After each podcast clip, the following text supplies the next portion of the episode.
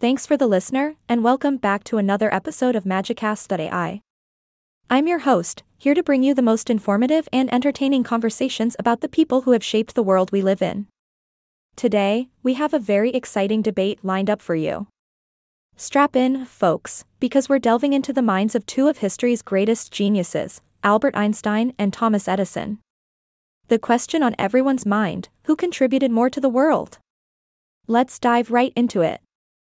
Joining us today is our esteemed interviewee, a historian and self proclaimed Einstein enthusiast. Welcome.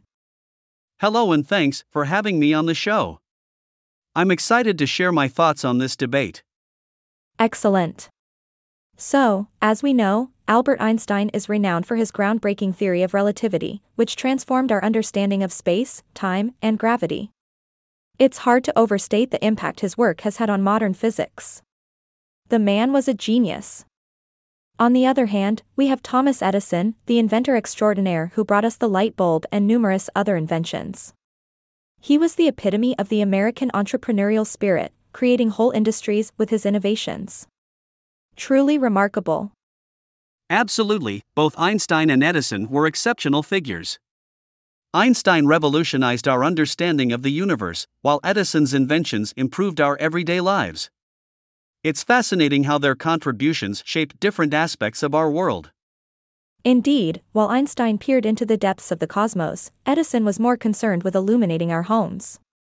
Still, their philosophies and personalities were as different as night and day, or Macs and PCs, and over the years, they could not resist needling and antagonizing each other as they staked their claims in the global technology marketplace. That's true, and it is always entertaining to look back at their rivalries. But let's not forget that despite their differences, both Einstein and Edison were visionaries who transformed their respective fields. Absolutely. While Einstein pondered the secrets of the universe, Edison was busy trying to brighten things up. After Edison developed the first practical incandescent light bulb in 1879, supported by his own direct current electrical system, the rush to build hydroelectric plants to generate DC power in cities across the United States practically guaranteed Edison a fortune in patent royalties.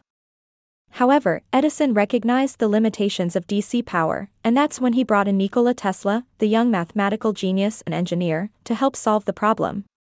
Tesla's idea of alternating current AC transmission fascinated Edison, even if it seemed like a threat to his DC empire. Tesla's contribution to Edison's electric empire cannot be overstated. With his knowledge in mathematics, Tesla helped redesign the DC generators and introduced the concept of AC, where high voltage energy could be transmitted over long distances using lower current. This innovation paved the way for a much more efficient delivery system. Indeed. Tesla's departure from Edison's company and his subsequent collaboration with George Westinghouse at Westinghouse Electric showcased the battle between DC and AC currents. While Tesla's ideas and ambitions might be brushed aside, Westinghouse had both ambition and capital, and Edison immediately recognized the threat to his business.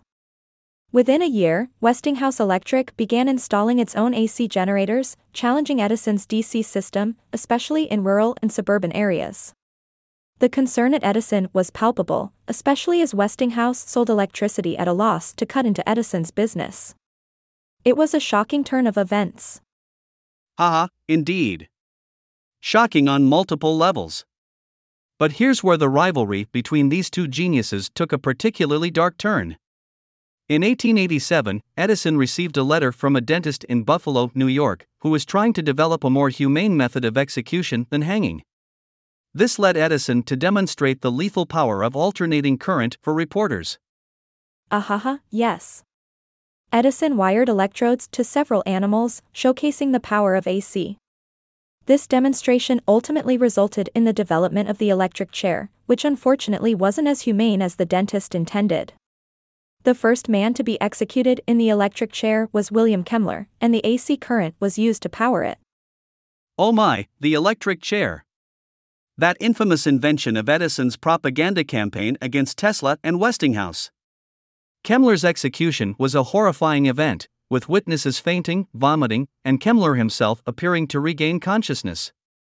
It was a haunting reminder of the power these inventors wielded. Absolutely.